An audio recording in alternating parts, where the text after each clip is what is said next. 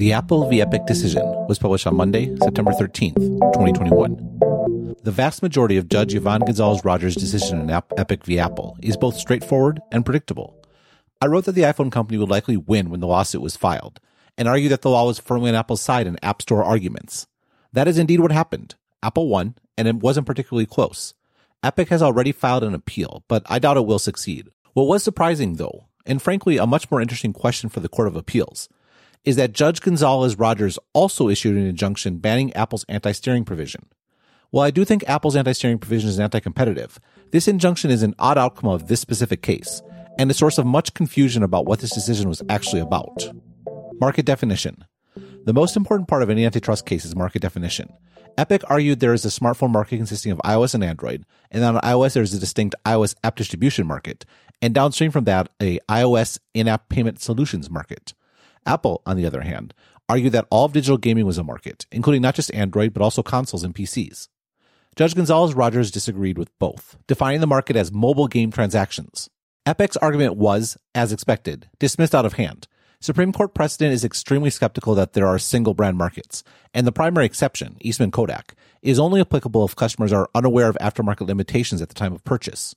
In fact, customers are not only aware of Apple's walled garden policies, but it is in fact a selling point for the iPhone, which means customers know what they're getting into when they choose the iPhone over Android. In disagreeing with Apple, Judge Gonzalez Rogers first ruled that digital games are a distinct market from general non gaming apps. The list of reasons are worth noting. Footnote. The full exposition of this reasoning is on page 61 of the ruling and footnote. Having considered and reviewed the evidence, the court concludes based on its earlier findings of facts that the appropriate submarket to consider is digital game transactions as compared to general non-gaming apps. Indeed, the court concluded that there were nine indicia indicating a submarket for gaming apps as opposed to non-gaming apps. 1. The App Store's business model is fundamentally built upon lucrative gaming transactions.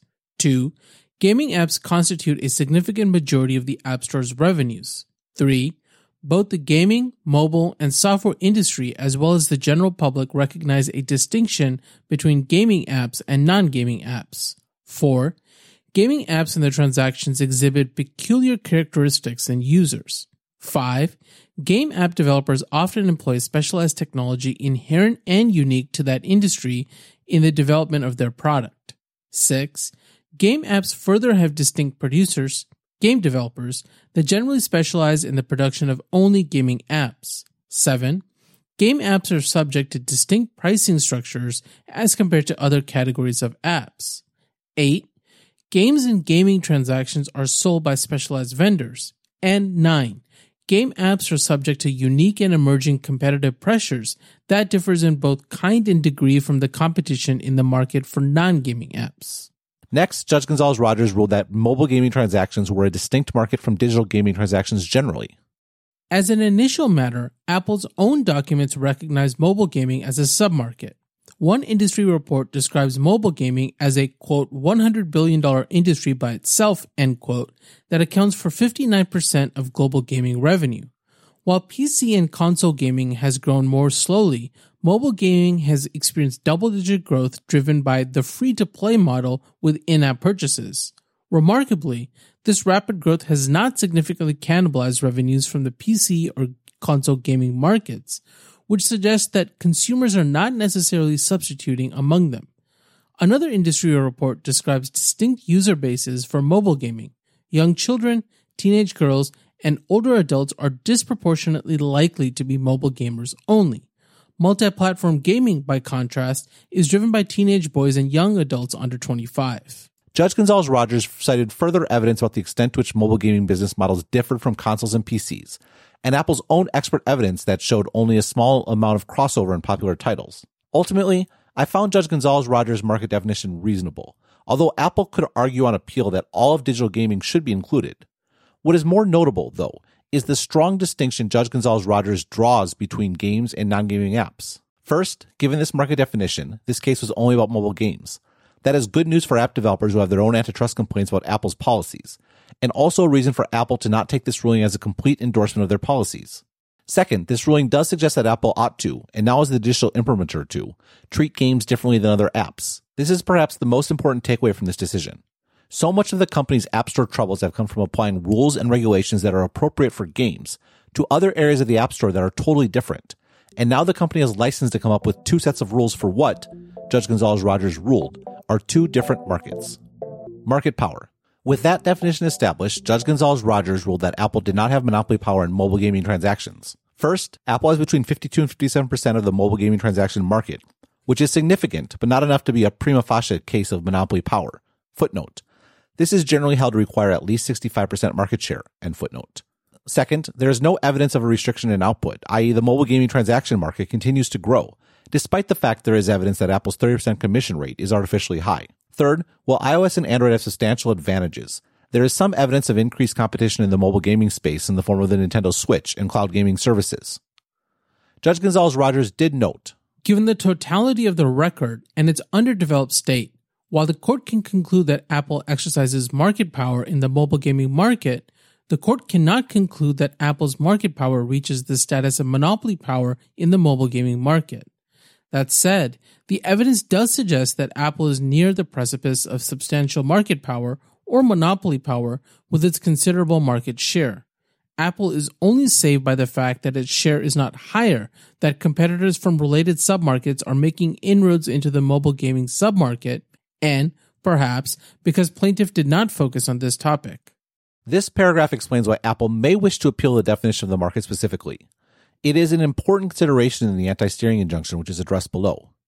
What is unaddressed by this ruling, and by antitrust law in general, is the reality that the mobile gaming transaction market is a duopoly. This is a problem with tech regulation generally, as I noted in United States v. Google. Quote, this gets at a larger problem in many tech markets, the tendency towards duopoly, which often lets one company cover for the other acting anti-competitively. In the case of Apple and Google, Android's presence in the market means that Apple can act anti-competitively with its App Store policies which Google is happy to ape. Apple's privacy focus justifies decisions like limiting trackers, restricting cookies, and cutting off in-app analytics. Google happily follows Apple's lead, which impacts its advertising rivals far more than it does Google, improving their relative competitive position. Apple earns billions of dollars giving its customers the best default search experience, even as that ensures that Google will remain the best search engine, and raises questions about the sincerity of Apple's privacy rhetoric. This isn't the only duopoly. Google and Facebook jointly dominate digital advertising, Microsoft and Google jointly dominate productivity applications. Microsoft and Amazon jointly dominate the public cloud. And Amazon and Google jointly dominate shopping searches. And while all of these companies compete, those competitive forces have set nearly all of these duopolies into fairly stable positions that justify cooperation of the sort documented between Apple and Google, even as any one company alone is able to use its rival as justification for avoiding antitrust scrutiny. End quote. Judge Gonzalez Rogers does note that it is unclear whether Google, quote, could increase output in the short run in order to erode Apple's market share, end quote. But the real problem is that Google is content to simply share the market with Apple and earn their own super competitive commission rate. The IAP system. Most of the rest of Judge Gonzalez Rogers' decision balances Apple's alleged anti competitive conduct, including its ability to maintain outsized profit margins on the App Store because of the lack of competition for iOS app stores and in app payment alternatives, with its pro competitive justifications, including enhanced security, intra-brand competition with Android-based phones, and its right to protect its investment in intellectual property. The first two pro-competitive justifications work as a set. Apple convinced Judge Gonzalez Rogers that App Review provided an additional unique and valuable layer of security above and beyond operating system based security measures. And furthermore, the company's approach to app distribution and monetization was not only not detrimental to customers, but was actually a selling point for the iPhone. As noted above, this also explains why the App Store was not covered by the Eastman Kodak exemption. Apple also won on the intellectual property point, as expected, but this is where the decision starts to get a bit complicated. Judge Gonzalez Rogers emphasized throughout the decision that Apple had a right to a commission on apps, but not necessarily 30%. First, and most significant, as discussed in the findings of facts, IAP is the method by which Apple collects its licensing fee from developers for the use of Apple's intellectual property. Even in the absence of IAP, Apple could still charge a commission on developers it would simply be more difficult for Apple to collect that commission. Indeed, while the court finds no basis for the specific rate chosen by Apple, i.e., the 30% rate, based on the record, the court still concludes that Apple is entitled to some compensation for use of its intellectual property. As established in the prior sections, Apple is entitled to license its intellectual property for a fee and to further guard against the uncompensated use of its intellectual property. The requirement of usage of IAP accomplishes this goal in the easiest and most direct manner, whereas Epic Games' only proposed alternative would severely undermine it. Indeed, to the extent Epic Games suggests that Apple receiving nothing from in-app purchases made on its platforms, such a remedy is inconsistent with prevailing intellectual property law. What is important to note is that this was not a complete win for Apple's argument in court. There, the company argued that the intellectual property for which the company deserved to be compensated was not simply the App Store and all of its attendant services, but also its entire stack of developer tools, from APIs to Xcode and everything in between. This argument enraged developers like Marco Arment. Apple's leaders continue to deny developers of two obvious truths. First, that our apps provide substantial value to iOS beyond the purchase commissions collected by Apple. And second, that any portion of our customers came to our apps from our own marketing reputation rather than the App Store. To bully and gaslight developers into thinking that we need to be kissing Apple's feet for permitting us to add billions of dollars of value to their platform is not only greedy, stingy, and morally reprehensible, but deeply insulting. Judge Gonzalez Rogers agreed. No one credibly disputes that Apple and third party developers act symbiotically. Apple gives developers an audience, and developers make Apple's platform more attractive. Thus, Apple earns revenue each time a developer earns revenue, creating a feedback loop. However, as revenues show, the ultimate effect appears to vary within developer groups depending on how a developer chooses to monetize its app. Further, there is substantial evidence that Epic Games, and perhaps other large developers, bring their own audience to iOS. Fortnite was already popular when it arrived on iOS, and Apple sought exclusive Fortnite content to attract new users. That said, Epic Games wanted Apple's user base, to which it did not have access, as it had already saturated its other options. Also, Match Group found that the majority of new users from the App Store organically searched for its apps, such as by typing in Tinder, while Apple contributed only 6% of discovery.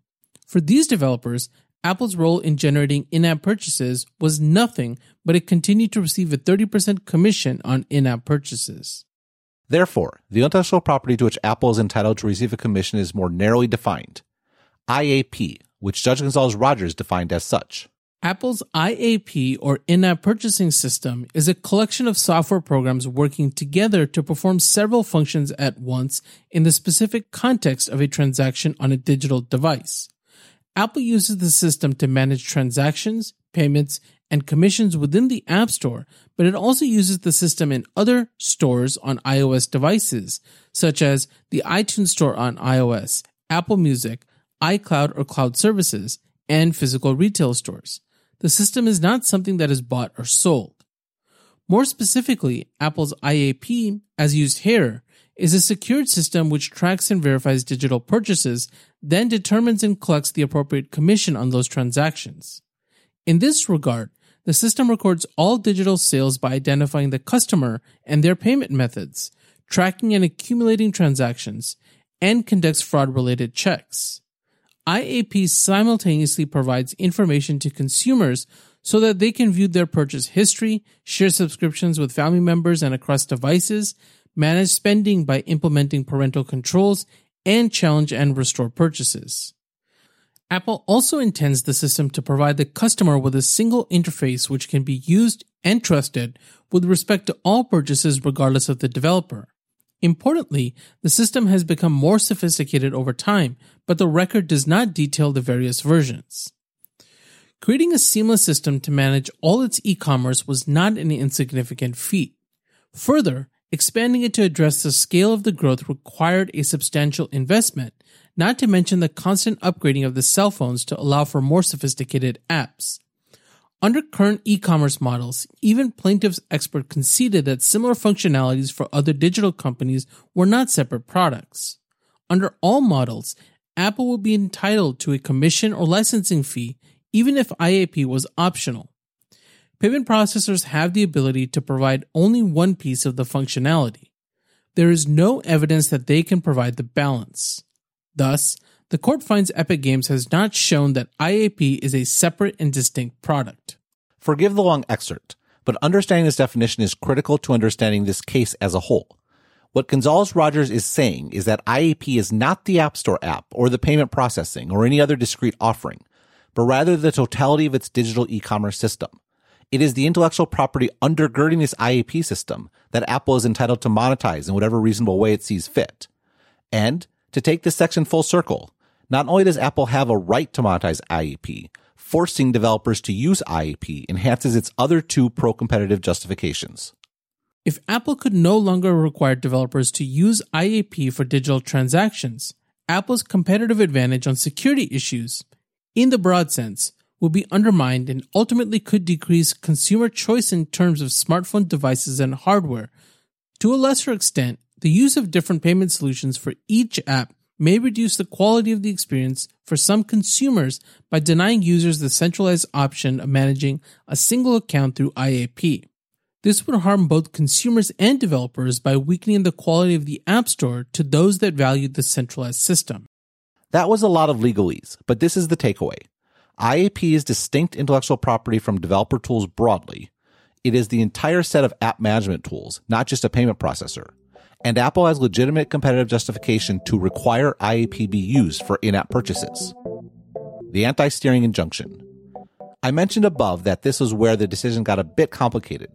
Notice that I just use IAP and in-app purchases to represent two distinct concepts.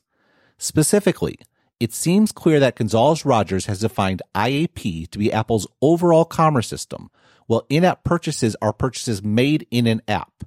In other words, Apple is justified in requiring IAP for in-app purchases. This is the essential bit of context for making sense of the only part of the case that Apple lost, the injunction against the App Store's anti-steering provisions, which states, Apple Incorporated and its officers, agents, servants, employees, and any person in active concert or participation with them, Apple, are hereby permanently restrained and enjoined from prohibiting developers from 1. Including in their apps and their metadata buttons, external links, or other calls to action that direct customers to purchasing mechanisms in addition to in app purchasing, and 2. Communicating with customers through points of contact obtained voluntarily from customers through account registration within the app. As noted above, Gonzalez Rogers maintained throughout the decision that while Apple was certainly entitled to a commission, the appropriate rate was likely lower than 30%. Here she argues that the App Store's anti steering provisions made the correct rate impossible to discover. Apple's own records reveal that two of the top three most effective marketing activities to keep existing users coming back in the United States and therefore increasing revenues are push notifications and email outreach. Apple not only controls those avenues, but acts anti competitively by blocking developers from using them to Apple's own unrestrained gain. As explained before, Apple uses anti steering provisions prohibiting apps from including buttons, external links, or other calls to action that direct customers to purchasing mechanisms other than in app purchase, and from encouraging users to use a purchasing method other than in app purchase, either within the app or through communications sent to points of contact obtained from account registrations within the app, like email or text. Thus, developers cannot communicate lower prices on other platforms either within iOS or to users obtained from the iOS platform. Apple's general policy also prevents developers from informing users of its 30% commission. These provisions can be severed without any impact on the integrity of the ecosystem and is tethered to legislative policy. As in an initial matter, courts have long recognized that commercial speech, which includes price advertising, performs an indispensable role in the allocation of resources in a free enterprise system. Restrictions on price information serve to increase the difficulty of discovering the lowest cost seller and reduce the incentive to price competitively. Thus, where consumers have the benefit of price advertising, retail prices often are dramatically lower than they would be without advertising. Antitrust scholars have recognized the same. The less information a consumer has about relative price and quality, the easier it is for market participants to charge super competitive prices or provide inferior quality. Notice the reference to other platforms. Those are the web, Android, or in cases like Fortnite, other consoles. Judge Gonzalez Rogers' argument is not that Apple has to allow different payment options within an app. As noted in the previous section, that is Apple's right to control and even mandate. But rather that Apple can't stop a developer from telling users that they can go outside the app to another platform to acquire digital content. Footnote. This is admittedly unclear from the one page injunction, so I can see why some observers are arguing that the injunction allows alternative in app purchase flows. However, this argument simply doesn't make sense in the context of the entire ruling, which makes clear that alternative platforms are websites and other operating systems. End footnote. The most obvious way this might have an impact is through developers offering lower prices if users are willing to pay on the web. Apple could theoretically counter this by requiring developers to offer the same price everywhere, but it seems unlikely that would pass muster with Judge Gonzalez Rogers. Note, though, that IAP is not going anywhere. External links can sit next to IAP, but they can't replace it, and they can never be as well integrated as Apple's offering is. Back to the decision. Thus, although Epic Games has not proven a present antitrust violation, the anti steering provisions threaten an incipient violation of an antitrust law by preventing informed choice among users of the iOS platform. Moreover, the anti steering provisions violate the policy and spirit of these laws because anti steering has the effect of preventing substitution among platforms for transactions. Apple has not offered any justification for the actions other than to argue entitlement. Where its actions harm competition and result in super competitive pricing and profits, Apple is wrong. Accordingly, the harm from the anti steering provisions outweighs its benefits, and the provision violates the UCL under the balancing test. The UCL is California's unfair competition law, which is broader than U.S. antitrust law and includes provisions for incipient violations and unfair conduct. This is the legal underpinning for Judge Gonzalez Rogers' injunction. This is also the other part of the ruling that Apple may appeal. The company already argued in court that Judge Gonzalez Rogers should not consider violations under the UCL separately from violations under federal antitrust law. And while Judge Gonzalez Rogers took particularly scathing interest in Apple's anti steering provisions during CEO Tim Cook's testimony, they were not a major focus of Epic's case. It's also unclear what grounds a case about mobile game transactions resulted in wholesale changes to the entire App Store. Footnote. Not that I'm complaining, end footnote. Moreover, the Supreme Court recently ruled in favor of anti steering provisions in a case about American Express's policies. Gonzalez Rogers made a good argument that the situation is different, but that is open to interpretation.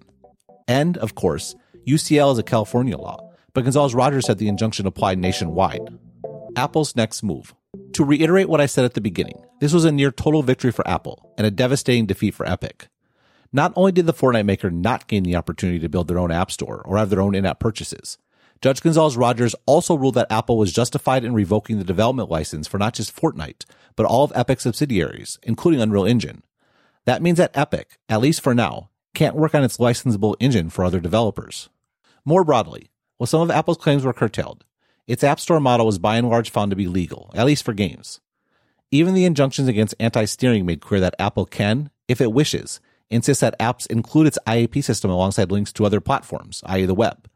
Might Apple start insisting that Netflix and Spotify re add IAP at the same time they put in links to their websites? I think that would be unwise for two reasons. First, while antitrust cases are decided by the courts, it is important to remember that the question at hand is about statute interpretation, not constitutionality. That means that Congress can simply change the statutes, or, in the specific case of the App Store, pass laws explicitly undoing Apple's approach. If that happens, this case is moot, which is to say that Apple would do well to appease would be regulators instead of doubling down on its current policies. Second, not only did this case demonstrate that games are by far the biggest revenue drivers in the App Store, around 75% of revenue and 98% of in-app purchases, but Judge Gonzalez Rogers' decision made the case that the games market is distinct from the broader app market. This is an opportunity that Apple should embrace to treat games differently. This would result in a two-pronged strategy. First, expand on Apple's recent settlement with the Japan Fair Trade Commission to make clear that all non-game apps, not just reader apps, can link to external websites for payments, effectively ending the anti-steering provision for non-game apps. While second, appeal the anti-steering injunction in this case. Should the company win the latter, it can both fully deliver on its commitment to App Store security in terms of games, making all purchases run through IAP, even as loosening the reins on non-game apps both relieves regulatory pressure and, more importantly, expands the economic possibilities of the app economy. This is biased advice, to be sure. It's exactly what I've been begging Apple to do for years. The risk of taking so long to change course is decisions like this. Apple won on almost every count but one. but that one has the potential to cause Apple a fair bit of trouble. Games have always been a vector for scams and abuse. It would have been much better and profitable for Apple to keep tight control of the category while giving ground elsewhere. Now it has to deal with a blanket injunction and critics who still don't think it is enough. The daily update is intended for a single recipient, but occasional forwarding is totally fine. If you would like to order multiple subscriptions for your team with a group discount, please contact me directly. Thanks for being a subscriber and have a great day.